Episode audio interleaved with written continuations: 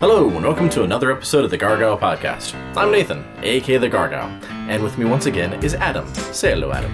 Greetings and salutations, lovely, lovely people who I can't see. you know, it's probably a good thing that you can't see them, because that means they could see you. Yeah, and my Harry Potter onesie is not exactly for the viewing public at the moment. And yes, I am actually wearing a Harry Potter onesie, and Yeah. there's a reason for that. Uh, there is a reason for that, and that reason is we are nerds and proud of it. Yes. the other reason is uh, we just finished watching Harry Potter and the Sorcerer's Stone. Yes. Yes. Or the Philosopher's Stone for you Brits out there. Is that an offensive word, calling them Brits? I I hope I didn't just do a racial slur. I apologize. I don't think so. I don't. I don't know.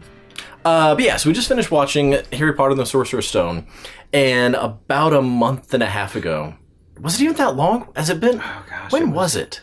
Let's see. It is not December. No. No, it was about four weeks ago. I yeah. think. Yeah. So a little less than a month ago, uh, we went to Conjuration, and that was our fourth year, and we loved it. Oh yeah, yeah, And our podcast was a lot longer than I Yes. thought it was going to be. yeah. because we started nerding out about Harry Potter. Mm-hmm. And so then I was like, hey, let's do a Harry Potter podcast. Yes. Along with all of the other movie reviews and crap that I do. Of course, of course, and I, I, I've only been, I guess this is my this is my third podcast with you, so, so I'm kind of the uh, the random Harry Potter guy who just gets inserted wherever necessary.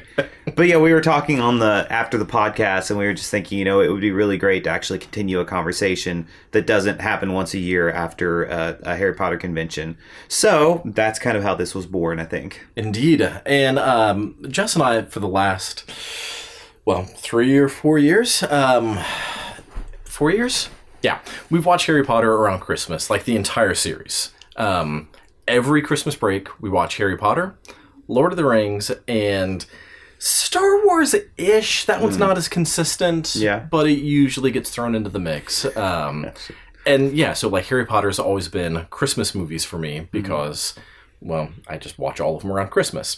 Uh, and so we're like, well, we're going to start doing that soon, anyways. Yeah. So we just went ahead and combined the two. Now, you and I aren't going to get all of these recorded in the next month That's true. because Yes. we, we don't have time No. to watch all of these together and get them recorded. Uh, so this will probably be several months worth of like watching one a month and recording. But hey, that might take us up like right next to Conjuration. That's true. Very true. And uh, I'm working through the book series right now. So my hope is that I can have finished the book series by the time we get through with these podcasts and have a little more insight for, you know, what the movies left out and maybe try to figure out why some of the differences. Now you've read all the movies, or read all the movies. yes. I'm tired. You've read all the books before, right? I have watched all the books before the the movies. And uh I've watched all the books. Yes. I haven't read them. I've just watched yes, them. watched them on the shelf. Uh, yes, I have, and I'm actually doing a second read through. The reason why I started that was because the the Cursed Child came out, Right. And um, it had been probably two or three years since I had read all the books, and I thought this was a good time to try to revisit them, reread them, and then be fresh on the content to go through the Cursed Child, which most people had said, you know, don't consider it canon, just consider it this like off stepchild who kind of everybody feels sorry for, but nobody really loves. So you know, Much like Harry himself. yeah, exactly. Yes. So, so the orphan book that is going to just kind of sit there. But I, I mean, you know, I'm sure it would be better in stage form. But I, I'm not going to be in London or New York anytime soon. So, hence, we're going to read the book. Hopefully, Right. that's why. Uh, now, I am ashamed to say that I've not actually read the books before. Hmm. And part of that's because I didn't catch them when they first came out. Yeah. So I started with the movies, and I keep wanting to go back and read them. Mm-hmm. I have, I think, the first three or four. I'm going to eventually read them. And my plan is to also read them as we're going through and to try to tie in some of the, well, the book was kind of like this, Mm-hmm. and here's what they did in the movie. Uh, so hopefully we'll have some of those conversations. Um, How far have you actually gotten in the book series? I've read the first one. Okay. So, well, at least so you're on par at least for this one. So that's good. I am keeping up with the podcast, Yes. so yes. Yes, the, this book um, and well, this movie was very faithful to the book series. Obviously, there's a lot they left out. You know, like they don't. You hear a lot in the first couple chapters about the Dursleys um, and Vernon, and and you know, J.K. Rowling does do a little bit of fat shaming in all of the family, you know, calling them little piggies and talking about, you know, his fat face, how purple he got and everything. Um, the thing that I was a little sad about is they don't mention anything about Vernon's career, what he does. You know, he works at a factory that makes drill bits. So the most ordinary and boring job you can possibly have as a, as a person. And so you, you do miss a little bit of that, but because it's a shorter book, they were able to capture most of the moments. I feel like this was a very faithful representation. Sure, there's subtleties we missed, but I don't feel like I left anything out of this. Unlike some of the later books where I, I very much question why some of the choices and scenes were done. But, Well, uh, so two things. Two things. okay. I'll start with the second thing, then go back to the first thing. So, in terms of like leaving stuff out of movies, mm-hmm. or leaving, yeah, leaving stuff out of movies or changing them a little bit, mm-hmm.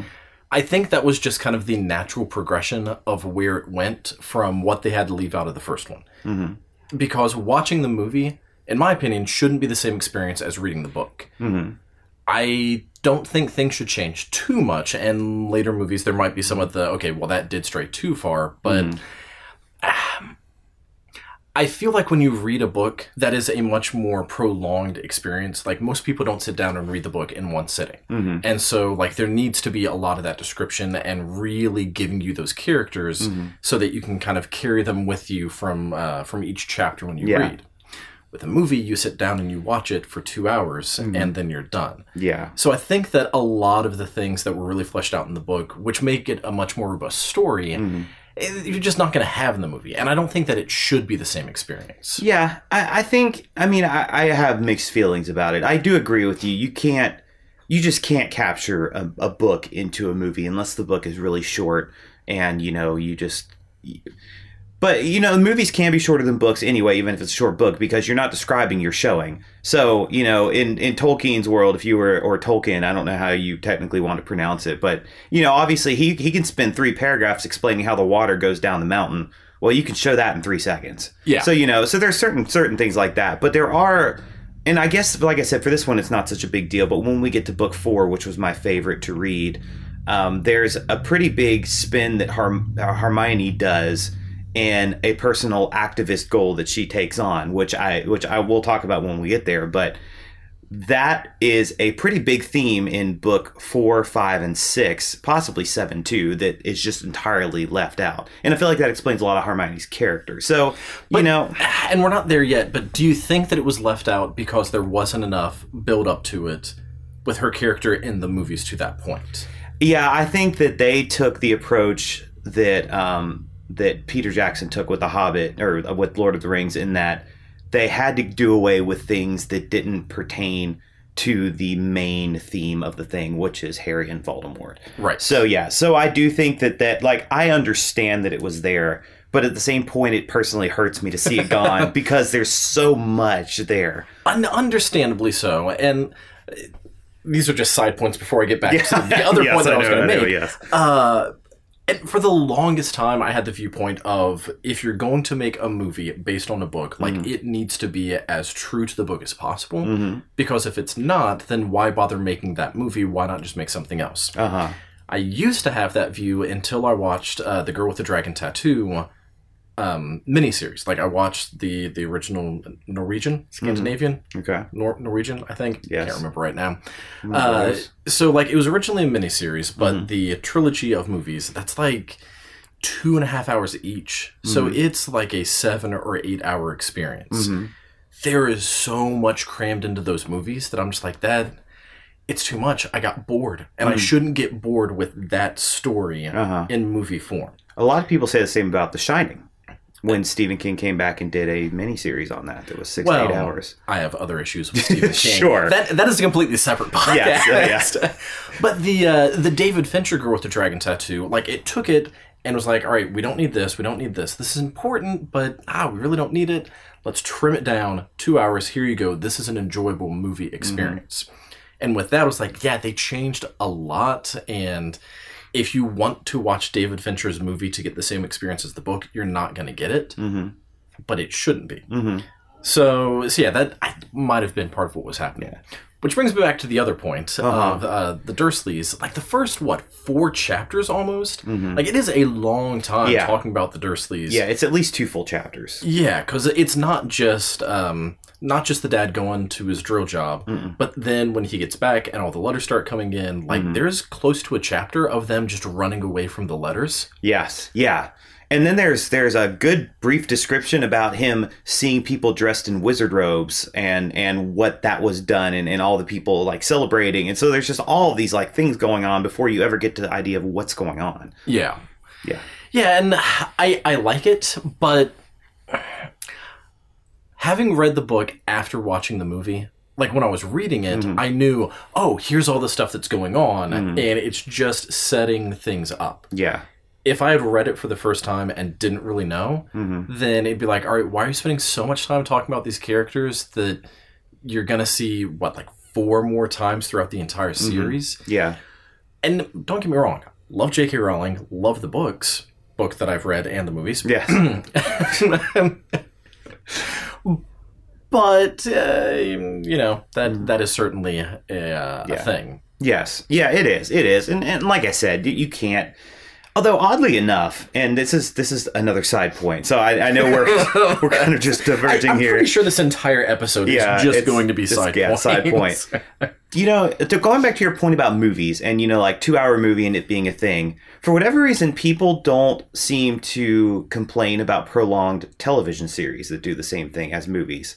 You know what I mean? Like like Game of Thrones or or something that's like a long expanded journey that's several hour long increments that might lead to one long narrative of 15 hours. But people are okay with the slow character development. They're okay with the slow things happening. But you're saying it's not the same with a movie. Well, it depends. Mm-hmm. So, like Game of Thrones, I think can work first off because there's already so much uh, content, Mm-hmm. but it also isn't just telling one story. Like there might be one overarching story, but there's all of these other side pieces. Mm-hmm. Yeah. I mean, think of like uh, like with Star Wars. You know, there's the overarching story of just you know the dark side versus the light side. Mm-hmm. Yeah. But all of those other things in between, like if you watched four hours of, um, if the entire first movie was Luke on Tatooine, and it was only the last like twenty minutes that he left, you'd be like, "Oh my god, this is boring. I don't care about blue milk Moisture in that farming. setting. I don't care about moisture farming in that setting." So I think that it depends on what's trying to happen. Um, Sure. So like horror TV shows don't work for me because you can't keep that suspense. Yeah. Like to me, the only way that a horror show works is if it's a um, if it's an anthology or like uh, Goosebumps or Tales from the Crypt, where each episode is its own story. Yeah. You yeah. can't keep. Sure. It, so I think it depends on what kind of story in terms of being able to be prolonged. Well, and I, I guess so. Going back to then to the other point of, I, I don't know. I guess to me, especially in the later books, I feel like there is enough content that you could have really kept interest. Now, you had another battle with making a movie that's you know five hours long that maybe you um, that isn't really talked about is the fact that kids grow.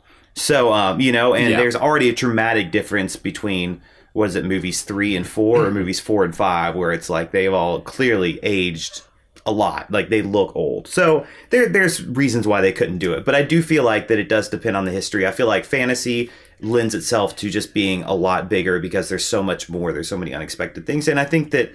I guess this would be considered fantasy. It's not sci-fi, so Oh yeah, it, is absolutely yeah. fantasy. But there is definitely a lot you could do, and a lot of the characters that show up a tiny bit, they actually have much bigger roles in the books, and they serve they serve a lot of purposes. And so what ends up happening is you have to make one character do something else that doesn't happen in the book that kind of changes who the character is. Yeah. And this this happens with Cho Chang in book five, and we'll obviously go to that when book five happens. But Right, yeah, right. yeah, Now, I do think that if there had been a Harry Potter TV series, Mm-hmm. I think that could have gone on for 10, 12, 20 seasons, however long. Mm-hmm.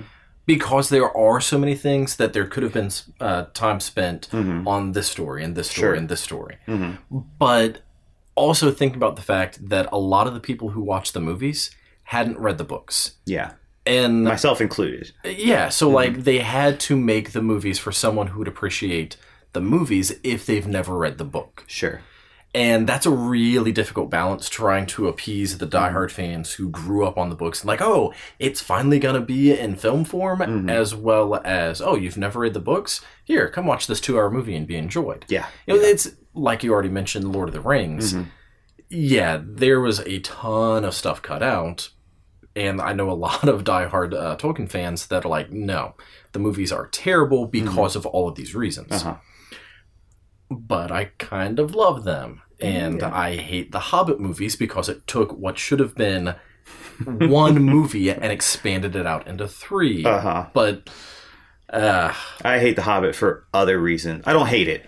I like The Hobbit for what it is. And I, well, anyway, that's not this podcast. We'll move on. Moving on. I could get on a tangent about that. But yes. we should just do like a fantasy series, you know, like the next four years, just complaining about movies. Maybe after Harry Potter, maybe we can move on to The Hobbit and then Lord of the Rings, go on another year long journey of whatever. I like it. I like Yeah. it. I like where this is going.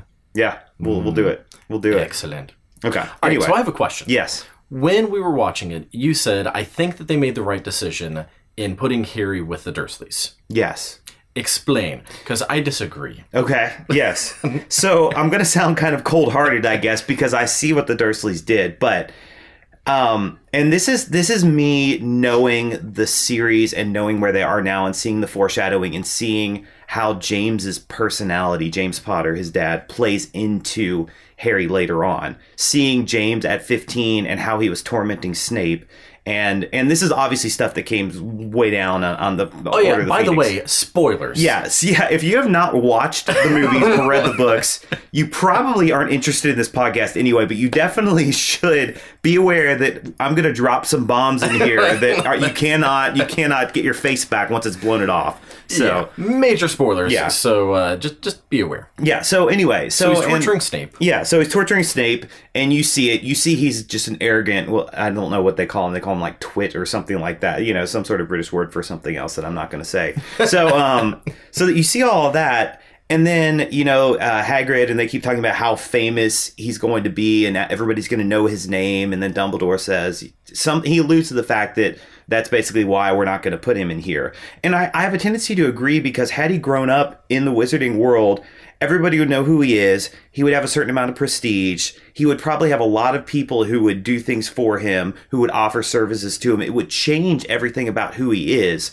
Um, he would be, I just feel like he would become entitled based on how James was. Now, growing up with the Dursleys, he is very, very like mistreated. He has very little self esteem. He doesn't know who he is. But all of these things teach him to rely on himself and teach him to figure out who he is and go on this journey. He he's become introspective, whereas James was totally obsessed with pleasing. Well, not pleasing, but totally obsessed with like females, messing up his hair when people would walk by to get attention. He would throw the snitch up and down just in order He to get all of this. very Draco Malfoy esque. Yeah, exactly. And so I think that if Harry grew with that type of adoration that would come, rightly so, because they think he, even though it was his mom that really did everything, they think he is the reason why Voldemort was gone. So all of these things would have played into who he is. Core to who Harry is, is because of how he was raised with the Dursleys.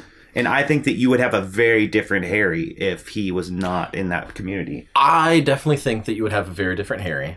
And, um, well, the bit about uh, James Potter being very Draco esque, Mm-hmm. that could take us back into the what's the difference between Gryffindor and Slytherin, Yeah. which that might be an ongoing debate Yeah, between I think us. so. I think so.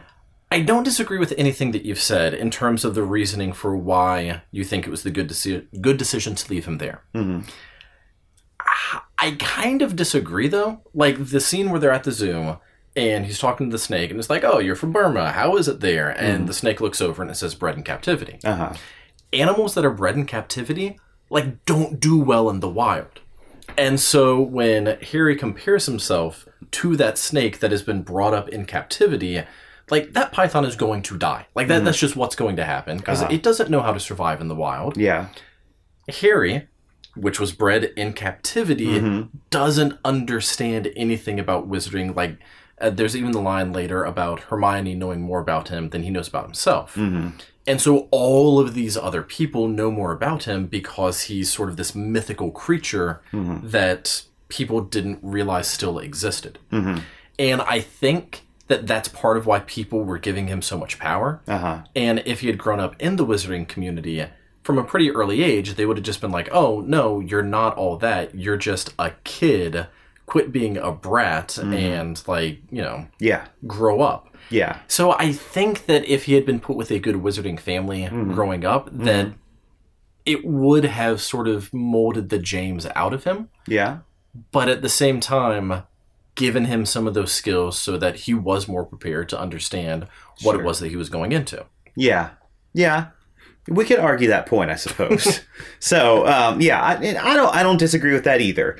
I, I just, I don't know. I, I would be very uneasy with it. And of course, the reason why he's with the family to beginning, in the beginning, I believe, is there's some sort of hidden magical thing that would not allow Voldemort to walk into the house, um, and that is the very reason why he was put there. Uh, But and I- Voldemort is quote unquote dead. yeah, quote unquote. There is a, uh, fan theory out there Mm-hmm. that the reason that the Dursleys were so terrible to him Mm-hmm. was to try to protect him. Mm-hmm. Not because like they hated uh, the Potters and like oh little Miss Perfect Lily blah blah blah blah, Mm-hmm. Uh-huh. blah. Yeah. but actually like no we can't let him go there because he could be the next Voldemort. Like Mm-hmm. there might be too much of his father in him and not enough of Lily in him. Mm-hmm. He might end up going to that dark side, taking it a bit Star Wars. Yeah. Sure. So that's an interesting fan theory. I don't know if I completely agree with it, especially with just how rotten they are. Yeah. But Yeah.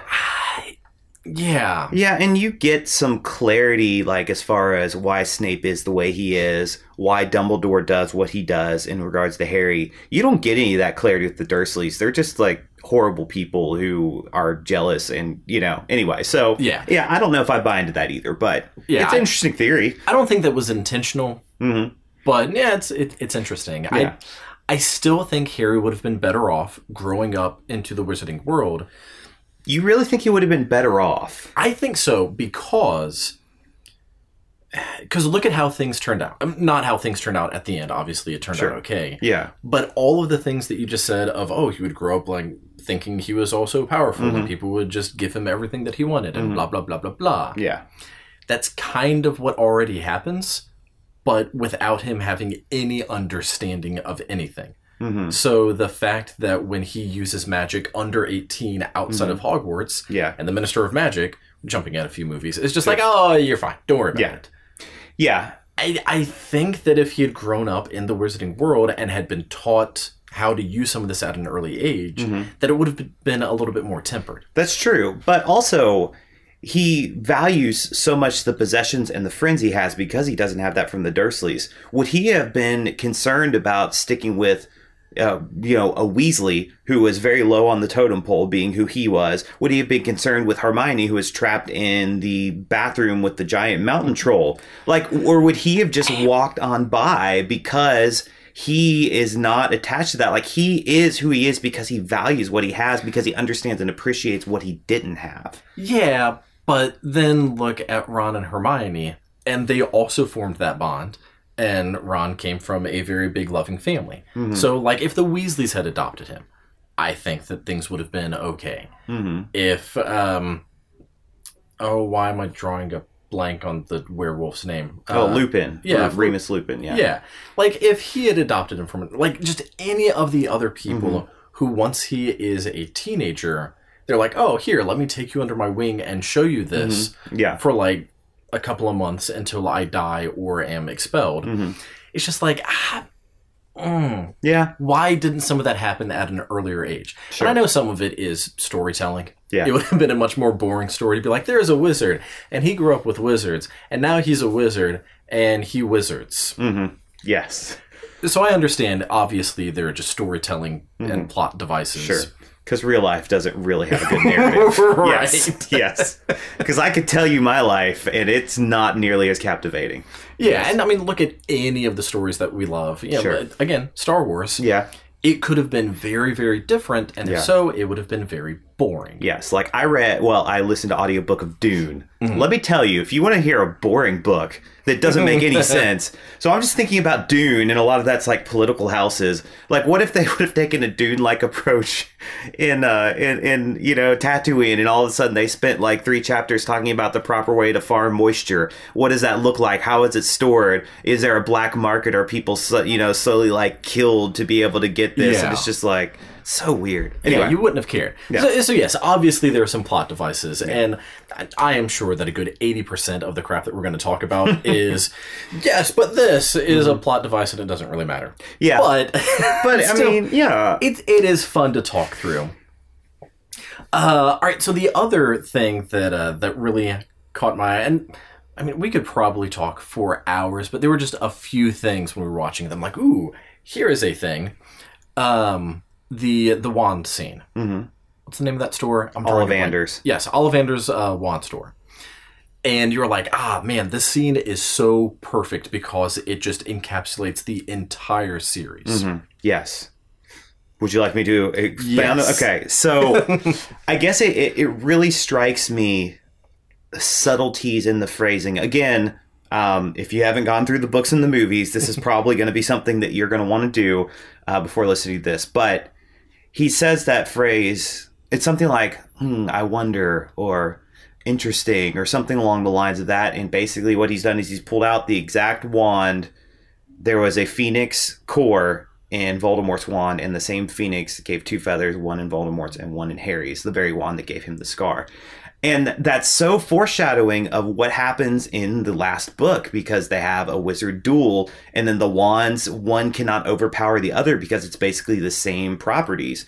And so the fact that she was putting all of this thought into maybe she didn't know exactly how she was going to do it, but the fact that she was alluding to something that is definitely going to happen and that was in the real book like it wasn't like a second or third edition Yeah. like she had thought this path through and uh, the subtlety i guess of that and then knowing what she was going to do with the character of snape because alan rickman who was who they were talking to about doing the role he didn't think that he wanted to do the character of snape because he felt like it was very one-dimensional. And then she told him um, what was going to happen with the character, like before she'd even written the the rest of the books. I think this was book three or four, and so she told him the character arc that was going to happen with him and how he was going to eventually become what he was, and that is what made Alan Rickman sign on to do it because he actually knew how to play this character. Yeah. So she had these things in mind for books and books ahead of time, and it's the little things I think. And again, going back to why I'm sad when you get to bigger books that they can't capture the detail because I feel like those little subtle details is what makes the series so good and why I like the movies but I love the books. Right. And that isn't I'm not a book person, so that's like a big thing for me to say that. Yeah, yeah. That scene, uh, it it's great on so many levels. Um, one of the things that I love about it, which I don't know if I'd really thought about before, like I might have noticed it, but I didn't really think like, huh. The fact that it's a phoenix feather in both Voldemort and Harry's wands. Yeah. Phoenix, which both rise up from the grave. You Ah, yeah, rise up from- yeah. So, like, both of them end up coming back from the dead over Yeah. the course of the entire series. Yeah. And again, I don't know if that was necessarily intentional, Mm-hmm. but it could have been anything in that core. It could Yeah. have been a dragon's tooth. It could have been Or dragon heartstrings. dragon heartstrings, whatever. I'd like Yeah. dragon teeth. Or unicorn hair. Or unicorn hair. Like, it could have been Yeah.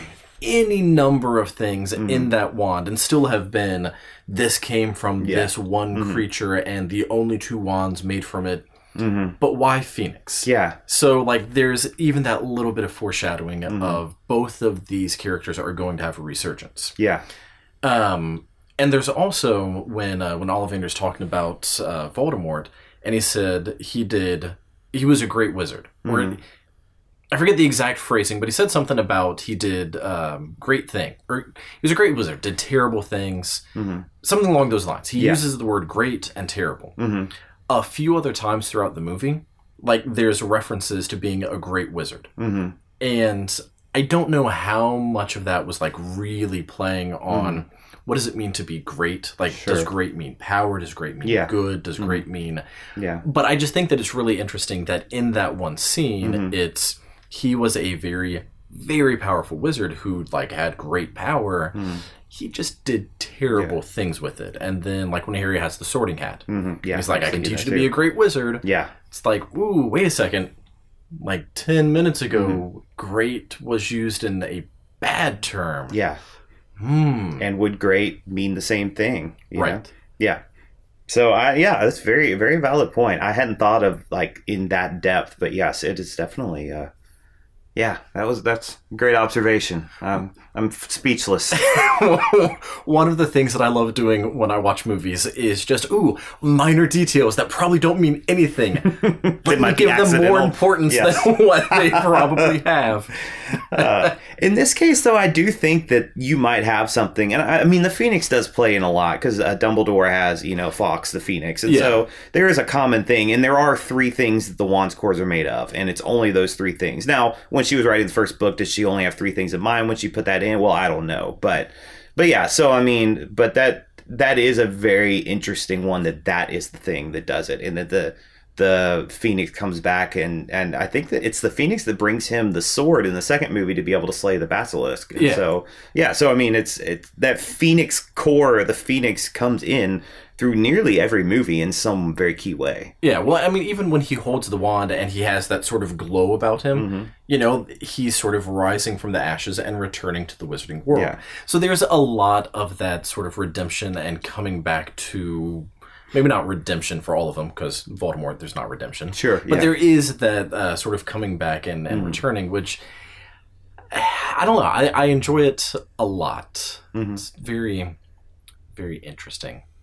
Yes Hmm. indeed So I have another question. uh-huh why if dumbledore had um at, at one point he had all three of the deathly hallows mm-hmm. why didn't he just like defeat voldemort for good when he had all of them if they make you all big and powerful and oh you're the greatest wizard ever well didn't he well okay first of all there's seven there's seven deathly oh no hallows? not seven deathly hallows. Sorry. I was thinking horcruxes. No no Yes. no not the horcruxes. Mhm. when uh because dumbledore had the wand the Mm-hmm. elder wand. Yeah. He had the cloak of invisibility. Yes that's true. And at some point he had the resurrection stone right? I forget exactly how he gets that back. But even within the first movie when dumbledore gives it back gives the Mm-hmm. invisibility cloak to harry it's like hey wait a second. Yeah dumbledore bro Yeah. you've had the elder wand and the invisibility cloak yeah why couldn't you just like have stopped all this to begin with Dumbledore, eh, he's a very confusing character for me. Not just in that instance, but in, in the whole movie. He seems like he always knows what's going on, and yet he doesn't really do much to stop certain things. Like, did he not know that Voldemort had split his soul into seven different objects? Well, actually, accidentally eight if you count Harry. Spoiler. Um, but. Um, but you know did he not know that this was that this was a thing because it doesn't seem like he does and then it's not till the third or well the fourth or fifth movie that they start talking about all of that and then it's like he's almost surprised by this but yet it's like he knows everything so how who is dumbledore and why is he not intervening why is he not being the omniscient character that he seems to be. So uh, the short answer is plot device. Of course. Yes. But because yeah, like I've wondered that too, especially like pulling Snape into it. Like Snape is playing the long con of being one of the uh, not Death Eaters, but being one of the people with the thing on his arm, and you know, yeah that is death eater. Oh. Yes. Yeah, Ow. I keep getting Death Eater and um, the little face suckers. oh dementors Yes, yes yes. I know that they're not the same thing. Yes. but whenever I talk about one, I'm like, oh crap, did I just call it the wrong thing? yeah that's fine yeah So, so yeah, like even Snape, like being a Death Eater and like repledging allegiance to Voldemort and all this other stuff, Mm-hmm. Yeah. Mm-hmm. he is in there for the long con to protect Harry. Yeah. So there is a lot of stuff that is like, why did they do it this way? Why Mm-hmm. wouldn't it? And I think that a lot of Dumbledore's knowing what's going on. hmm I think that some of that is he wants the other characters to be able to go through and develop and to do the things that they have to do to become the wizards that they're supposed to be. hmm So, like, even with Hermione having uh, that time turner, hmm Yeah, sure. Some of it is just so that she can get more knowledge about things and Mm-hmm. be even more Ravenclaw-y, even though she's totally not a Ravenclaw. Yeah, but she should be. Yeah. But it was also because he couldn't have just saved um, Sirius and the not the dragon, the hippogriff. Yeah. Like he couldn't have saved those things because then it's too like, oh wait, no, you just abused your power. You can't get away with that. Mhm. But being like, all right, I know this thing's gonna happen. I know that I can't get away with doing this because it'll be too obvious. I'm gonna help this character along their Yeah. path develop into who they need to be Mhm. with me telling them exactly what they need to do. Yeah. So I think some of it might have been that. Yeah. Maybe I, I, I mean, yeah, I, and some of the shorter stuff. I think so too. And then it almost gets into like like deity territory, you know? Like did he cuz he knew and I don't know how long he knew this, but he knew that in in the Half-Blood Princes Snape had to kill him to make it believable. Like he knew this. Yeah. And he set it up to where that would happen. And so I mean there's just there's just so many things and then he took the fall for Harry when he in in the fifth book when he was creating a dark arts like basically the group that because they weren't allowed to actually practice to be able to defend and he took the fall for Harry there. And that's not such a big deal because it's not his life at stake but there's so many things that he just does and it's like I really like these qualities about him but then I mean at one point Snape says you know you were raising him up like a lamb to the slaughter and he doesn't deny it Well, and yeah, like that's the other thing is he set Harry up. The entire series is grooming Harry to basically be the Christ figure of dying there with Voldemort, so that then Dumbledore can talk to him in the afterlife train station yeah and be like, "Oh, hey, by the way, uh, yeah, this was totally gonna happen. Like ever since you were born. Um, yeah. Okay, Yeah. bye." yeah. So like he knew that entire time and and i think that he did know even like as soon as harry um as soon as harry had that imprint from a baby like i think that he knew okay cool. He's a horcrux. That's what's going on. Yeah. Hmm. Okay. And like that i think gives reason to why maybe they put him with the dursleys of we don't want him to turn into voldemort but Yeah. if that's the case why did they even let him back into hogwarts but whatever yeah We've already- yeah whole already, already gone yes. down that. Uh, yeah. Dumbledore is Yeah, and I'm sure we'll explore Tricky. more of Dumbledore and talk much more about the things we love and hate about him as the podcast series progresses. yeah. I I love him. Yeah, He's I love him more in the books than the movies. I I was never happy with how either of the actors played him. I feel like the the second actor who comes in, I think in the third, just is like angry grandpa, and the first actor is like, I'm I have no emotion and I'm just going to speak. And it was just like none of them really captured what Dumbledore was. Like the friendly grandfather who is the most powerful wizard who only turns that on when he absolutely has to. You know what I mean? Like nobody really captured what Dumbledore was to me. Do you think that the movies captured who he was better than the books, though? Like the the movies? Yeah. Do you think?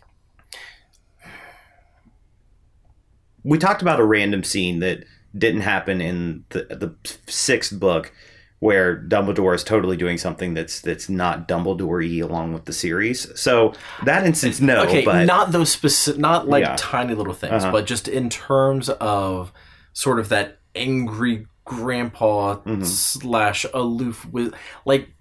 Do you think that that is a better representation of who he should have been, though? to be the angry grandpa. Yeah. I don't know. I mean, because the thing that people love about Dumbledore is his friendly and approachable nature and how he answers everybody with a smile and and being cordial even when he's totally doing something devious and dubious. So you I don't get any of the warmth from from any of those two people that play that. Like I th- I think of Dumbledore as Santa Claus with a wand. You know what I mean? Like like he can sure he can go and do something mean i suppose but when you look at him you just can't help but see like you know grandfatherly love So, without like straying too far into personal things that might be like, ah, that's not what this podcast is about. Uh-huh. But like, think about your own grandfather. mm-hmm. You know, everyone loves their grandfathers Yeah. because grandfathers are awesome. sure sure But like when you were a kid, weren't you just inherently scared of your grandfather? Not in the sense of like, I don't want to be around because he's scary, Mm-hmm. But always like, oh, he's so sweet and warm and comfortable, and don't put your shoes on the couch because that'll upset your grandfather, Uh-huh. and you don't want to piss off Gramps. Sure, sure. Like, doesn't everyone, maybe not to that extent, maybe Yeah, at differing levels, sure. but isn't that kind of a universal experience? They, well, I suppose I suppose in certain instances, yes. My my grandfather, well, it was very different with him because he would work and then disappear and want to go on. We, we were terrible children, so he, he would want to go off and have time to himself, which I don't blame him. Um, but yeah, I mean, maybe and maybe the way I see Dumbledore, maybe I see too much of that grandfather in him, or maybe I feel like he shouldn't have been because that's not who he is. Right. So, and and that's just how I vision him from descriptions in the book and how he answers. I just and I prob- probably because you can't have all that character development with Dumbledore, especially. It's really all about Harry and the other two. You know what I mean? So you really can't even develop Dumbledore as a character all that much because he really either comes in and gives Harry a nugget of wisdom, or he comes in and says some sort of decree and then it goes out and then he goes away again. Yeah. So I think that we just missed Until these much later in the series. Yeah. Yeah. But even then in the movies, it's I feel like it it shortchanges what happens. So I don't know. Anyway, Yeah. I could go on and on about that.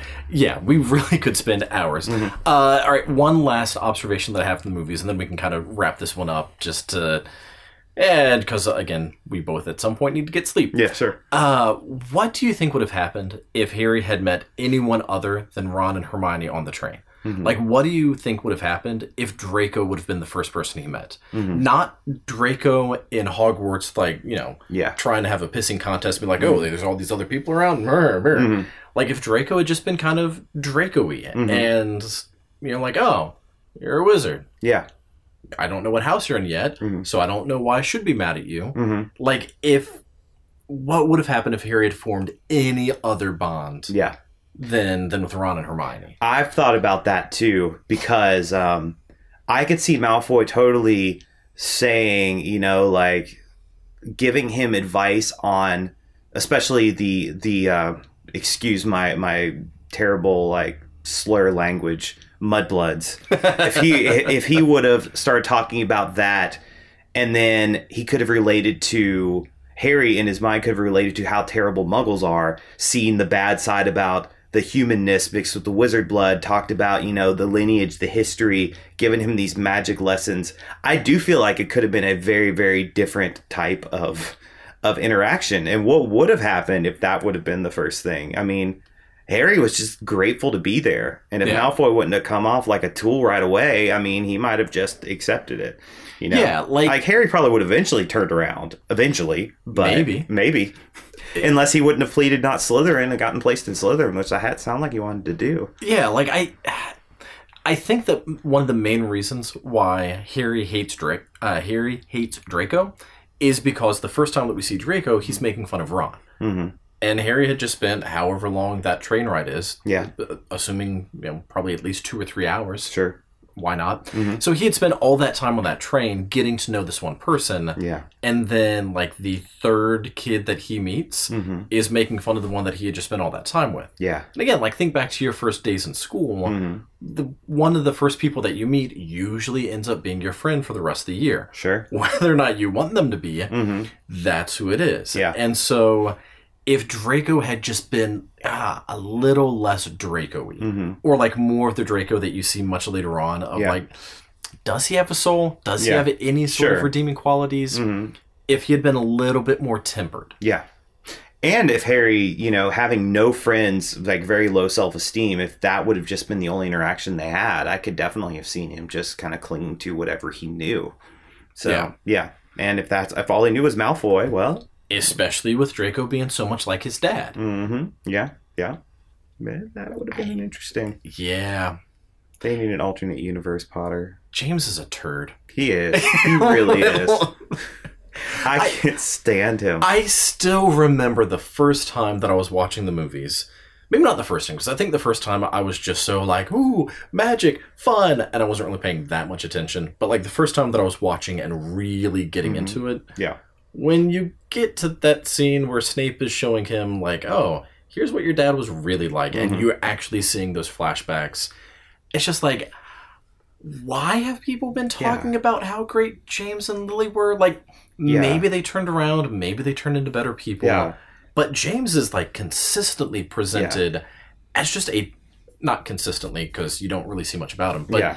he's shown as such a horrible, horrible person. Yeah. And Lily, who had been forming this relationship with Snape, went with the cool kind of Mm-hmm. Yeah. douchey frat boy instead. and Yeah. ooh, And you know, Harry actually confronts Sirius about this in the books and Lupin, and he's he's asking them, you know, like why how come this is going on and they just they're they don't have an answer for it they're just like well he was he was 15 everybody is 15 everybody who's 15 is an idiot. He's and then harry jumps up and says i'm 15 i are you trying to tell me blah blah blah and they they just keep making excuses and they're like and how in the world did my mom end up with him? And you're like well your mom hated him. It was two years later that all this happened. So so again stuff that you wouldn't pick up from the movies they tell the story in this little snippet of, of how it worked but it's like i still i can't stand the guy. I don't the in the in the words he said, you know, why why are you doing this to Snape? And he's like, well, because he exists is basically it. Like, Yeah. that tells me all I need to know about about James. Like, he- Yeah. he's terrible. I hate him. and again, plot devices. I get that. Yeah, And I understand it was to give every character a flaw and no character. Like, I get all Mm-hmm. of that. sure. But man, I just I hated James, Mm-hmm. and Lily was an idiot for being with him. oh, it was two years later. I don't care. Yeah, yeah, That doesn't matter. yeah, You don't say, "Oh, you were abusive to this kid in high school, but we're not in high school anymore." Okay, I'll start dating you instead. Like Yeah. I just, and yes, Snape did not respond to it in a mature, responsible way, but still, yeah, ah, God, like you know, like I get it. yeah. I understand exactly why Snape loathes the Potter name because that's what his experience was. Yeah. So yeah, yeah. So Snape to me became a lot more, a lot more understandable after I experienced that scene. Yeah. So yeah. So anyway, Harry Potter's fun stuff. it is. It is. we'll do this again. a lot of great things to talk about. Uh, yeah, I mean, we we only touched on like five or six things. We could have gone into a ton more Oh, yeah. um, about like why is um, why is Hogwarts, which is the safest place, even safer than Gringotts. Why is it so easy for kids to get through all of those traps? Why are kids who are not supposed to be in the Forbidden Forest allowed to go into the Forbidden Forest as punishment? Like, there are a ton of things that we could talk about. Um, maybe Yeah. we will eventually, and I'm sure as we go through other Yeah, movies, we'll come I'm back sure. to that. I'm sure this will all be told over the span of the. Are we doing eight of these, or are we doing seven? Because like the there's seven books and eight movies. If we do a double feature Mm-hmm. for the uh, two Deathly Hallows, Hmm. then we'll combine it into one podcast. Gotcha. But more than likely, it'll be eight. Okay. It'll probably be one for each movie. Okay. Um, but but yeah, I don't know when the next one will be. Yeah. Could be two weeks. Could be a month. Could Yeah. be a month and a half. Who knows? Yeah. Uh, but yeah, I think this was fun. Yeah, I do too. I do too, and uh, hopefully you guys are enjoying listening to two people ramble on, ramble on about things that may or may not have relevance to you.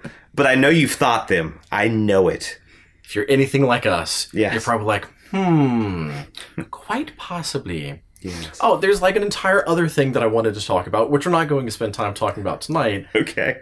but uh, like all of the other just movie aspects like the fact that it was directed by chris columbus and music by john williams and like all of those other little bits Yeah. which don't directly relate to harry potter Mhm. but more of again that movie piece Yes. maybe Well, we'll talk more about them on yeah. a different one because was chris columbus did he only direct the first one he did a few No, he did the didn't second one too, I believe. Okay. Maybe the third one as well. I don't remember when the when that shifted.